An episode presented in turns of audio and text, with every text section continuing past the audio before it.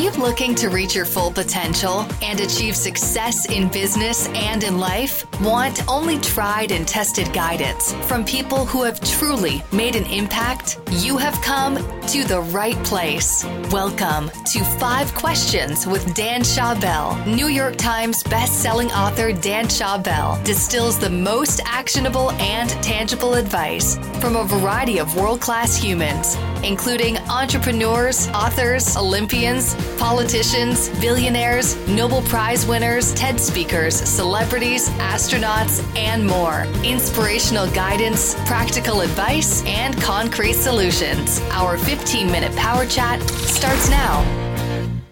Welcome to the fourth episode of Five Questions with Dan Schawbel. As your host, my goal is to curate the best advice from the world's smartest and most interesting people by asking them just five questions. My guest today is philanthropist, billionaire, best-selling author, and Virgin Group founder, Richard Branson. Branson was born in London as the eldest of three children. Despite having dyslexia and a poor academic record in school, his parents supported him. Branson ran both Student Magazine and a record business from his church. He interviewed famous people for the magazine, such as Rolling Stones frontman Mick Jagger, and used the magazine to advertise his record business. This enabled him to start the record store that eventually launched Virgin Records. After selling the company years later, he went on to start Virgin Atlantic Airways, Virgin Mobile, Virgin Pulse, Virgin Galactic, and over four hundred other Virgin brands under the Virgin Group. Combined, his companies have employed over seventy thousand employees and generated over twenty-five billion dollars in annual revenues. From nineteen ninety-eight to twenty seventeen, he wrote eight best-selling books, including Losing My Virginity, Screw It, Let's Do It, and Like a Virgin. Richard has had a variety of remarkable achievements, including being knighted by Prince Charles of Wales, named in B B C's poll of one hundred Greatest Britons, and Forbes estimates his net worth to be over five billion dollars. I've been privileged to interview Richard three times in my career.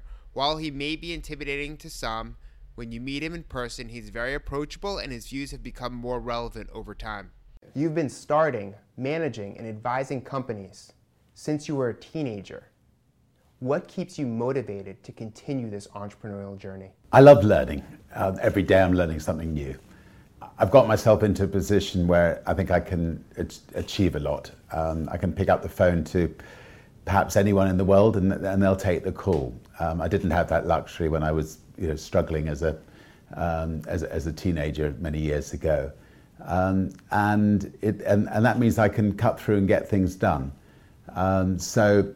I've become, I suppose, a bit of a serial philanthropist, like I've been a, a serial entrepreneur, um, trying to uh, take on some of the bigger problems of the world and see whether um, I can help resolve them. And I get enormous satisfaction from it. And I think the people I work with get enormous satisfaction from it. So just don't want to waste the position I find myself in. Can you tell me some of your daily routines for maintaining your health and how that impacts your productivity as a business person and entrepreneur?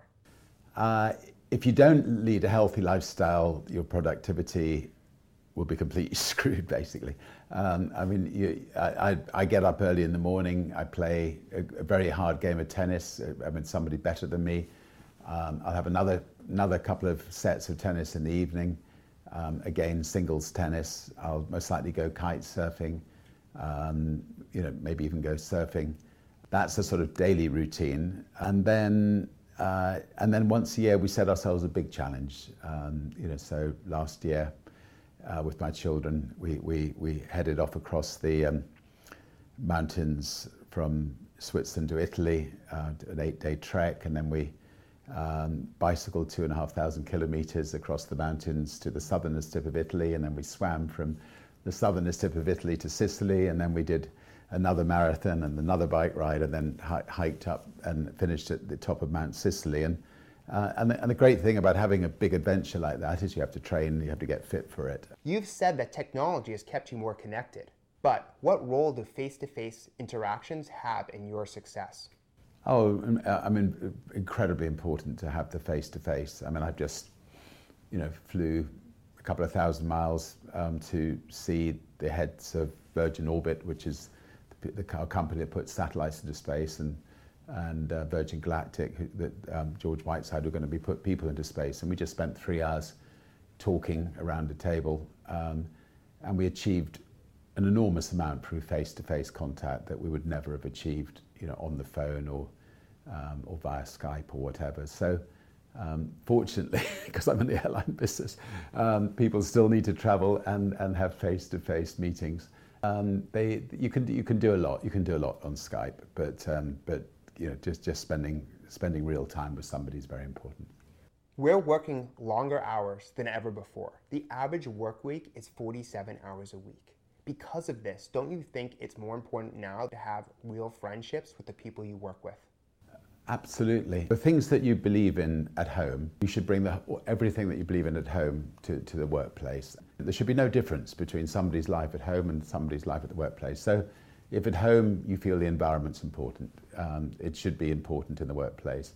If at home you've got friends, you should have friends and, you know, equal number of friends in the workplace. You know, if you need, if at home you need holidays, there's got to be flexibility in holidays in the workplace. And, and you know, if you need, if you need to take a couple of days off because you're feeling unwell or because a friend has died or because, you know, a friend's getting married, you should be able to do so. I mean, you should never feel that you're chained to a desk at work. If you want to work at home on Fridays and Mondays, you should be allowed to do that. If you want to work at home all the time, you should be allowed to do that. If you want to have flexible working, you know, fifty percent work, fifty percent at home, you should be able to do that. Or job share with somebody, you should be able to do that. Because an employer is only going to get proper rewards from an employee if they if they love what they're doing. And a lot of people have learned a lot from your experiences and everything that you've said over the years. What is one piece of advice that you haven't really told people that you think is really vital, especially in our society today?